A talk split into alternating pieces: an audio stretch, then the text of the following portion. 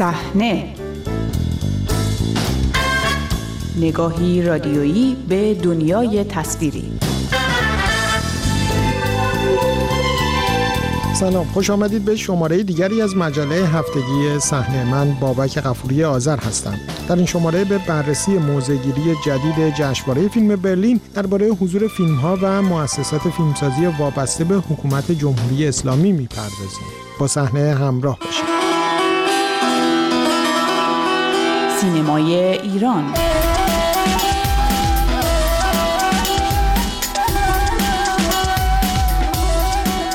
جشنواره فیلم برلین معروف به برلیناله از معتبرترین رویدادهای سینمایی دنیا اعلام کرد در همبستگی با معترضان ایرانی از پذیرش فیلم ها، نهادها و روزنامه‌نگاران وابسته به حکومت جمهوری اسلامی در تمام برنامه های دوره پیش رویش خودداری می کند. برلیناله با این تصمیم عملا راه را بر حضور نمایندگان بخش حکومتی سینمای ایران در این رویداد مهم بست.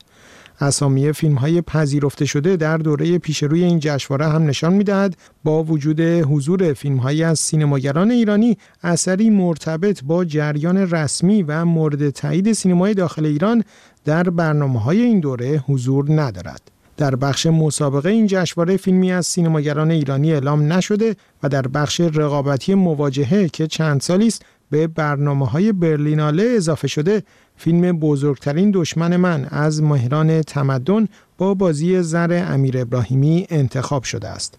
از مهران تمدن فیلم دیگری هم در بخش فروم با نام جایی که خدا نیست پذیرفته شده است. آقای تمدن خارج از ایران فیلم می سازد و هر دوی این فیلم ها ساختاری مستند دارند و درباره زندانیان سیاسی ایران و شکنجه هستند. در بخش پانوراما هم فیلم انیمیشنی از سپیده فارسی فیلمساز ایرانی مقیم فرانسه به نام انگلیسی آژیر و نام فارسی پری آبادان به عنوان فیلم افتتاحیه این بخش به نمایش در می آید. در همین بخش فیلم دشمن ساخته میلاد عالمی فیلمساز ایرانی تبار مقیم سوئد با بازی پیمان معادی در برنامه ها گنجانده شده است.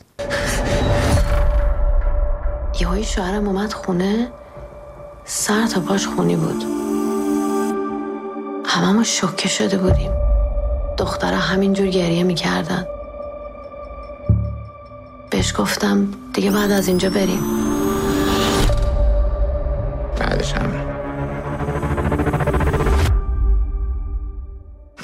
اینجا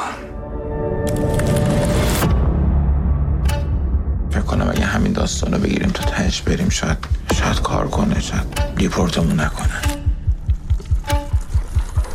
کاوه عباسیان پژوهشگر و استاد سینما در دانشگاه کنت بریتانیا در تحلیل تصمیم اخیر جشنواره برلین آن را نتیجه اقدام مردم ایران می‌داند. به نظر من این اتفاق خیلی مهمه و اتفاق خیلی مثبتیه و از قضا نتیجه تلاش های مردمیه. یعنی چیزی نیستش که از بالا اعمال شده باشه نتیجه لابی نیست. نتیجه فشارهای دولتی و حکومتی و اینجور چیزا. نتیجه فعالیت های روزمره و تمام وقت کسانی است که در تمام این چند ماه و در تمام این سالها در حال جنبش سازی بودن در حال تشکلیابی بودن و تمام هنرمندانی که جانشون واقعا دیگه به لبشون رسیده از سیاست های جمهوری اسلامی سیاست های تمامیت خواهانه سیاست های قارتگرانه سیاست های خونخوارانه جمهوری اسلامی.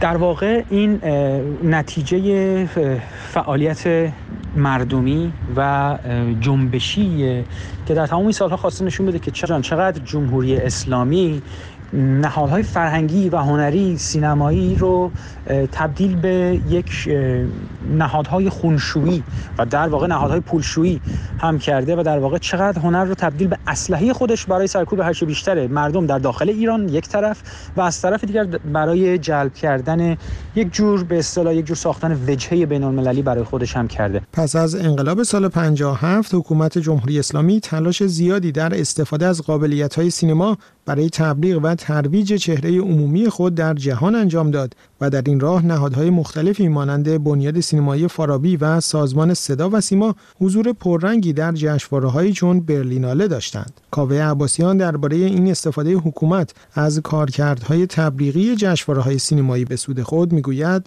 نهادهای حکومتی ایران وقتی کار می‌کنن دیگه فیلم و فیلمساز وقتی از طرف نهادهای حکومتی فرستاده میشه به جشنواره‌های این چنینی دیگر محتوای اون فیلم تفاوت چندانی نمی‌کنه. اون فیلم تبدیل میشه به اصطلاح یک سفیر فرهنگی برای ایران. اون سفیر فرهنگی در واقع برای جمهوری اسلامی. و به همین ترتیب هم هستید در تمام این ساحه جمهوری اسلامی تونست یه جورایی با نشون دادن فرستادن و جلب جوایز و توجه جهانی و لابی های بین با جشنواره های مختلف جشنواره بسیار معتبر جهانی بتونه برای خودش در سطح جهانی اعتبار بخره. وزرای فرهنگ و ارشاد اسلامی تونستن برن حوز جوایز و اعتبار بین المللیشون رو بدن که به واسطه به هر حال فیلم های فیلمسازان بعضا معتبر و بعضا غیر معتبر ایرانی اونها رو به دست آورده بودن.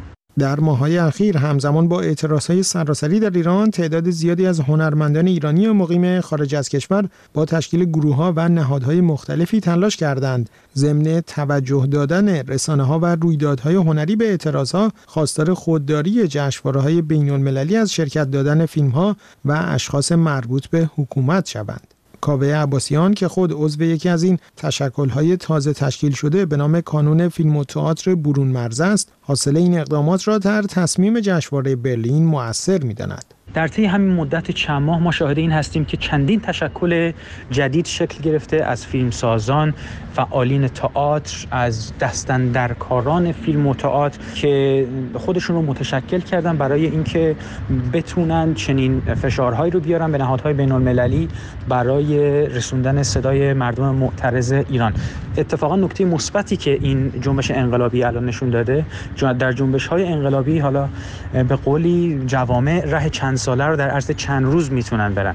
و در نتیجه همین هم هست که ضرورت سازمانیابی و تشکلیابی احساس شده و بسیاری از کسانی که در همین روزها و سالهای قبل خیلی هم شاید اصلا در مخیلشون هم نمی گنجید شاید در کنار هم دیگه در یک فعالیت به اصطلاح کانونی و تشکیلاتی داشته باشن الان هم الان دور هم جمع شدن و می‌تونن بیانیه بدن و می‌تونن از اینجور جشنواره ها بخوان که به خواسته های مردم ایران توجه کنه و اتفاقا این کاری که جشنواره برلین کرد و این پیش قراولی که کرد پیش قدم که شد به نظر من می‌تونه یک نمونه باشه از کاری که در آینده در جشنواره های دیگه هم انجام خواهند شد مدیران جشنواره فیلم برلین گفتند که در زمان برگزاری این رویداد در اواخر بهمن ماه برنامه های جانبی هم درباره اعتراض های اخیر ایران و فشار بر سینماگران منتقد و مخالف برگزار خواهند کرد.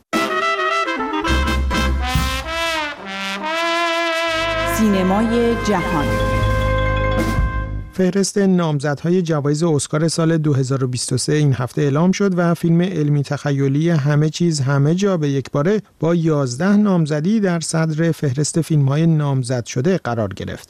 پس از این فیلم که تقریبا در تمام رشته های مهم به جز کارگردانی نامزد شده دو فیلم در جبهه غرب خبری نیست و بنشی های این شیرین با نه نامزدی در رده های بعدی قرار گرفتند. فیلم انکبوت مقدس به کارگردانی علی عباسی با وجود آن که در میان نامزدهای اولیه بهترین فیلم بین المللی قرار داشت اما نتوانست به فهرست نهایی این بخش راه پیدا کند. با این همه فیلم چمدان قرمز ساخته یک فیلمساز ایرانی تبار به نام سیروس نشواد به نمایندگی از لوکزامبورگ یکی از پنج نامزد نهایی رشته بهترین فیلم کوتاه شده است.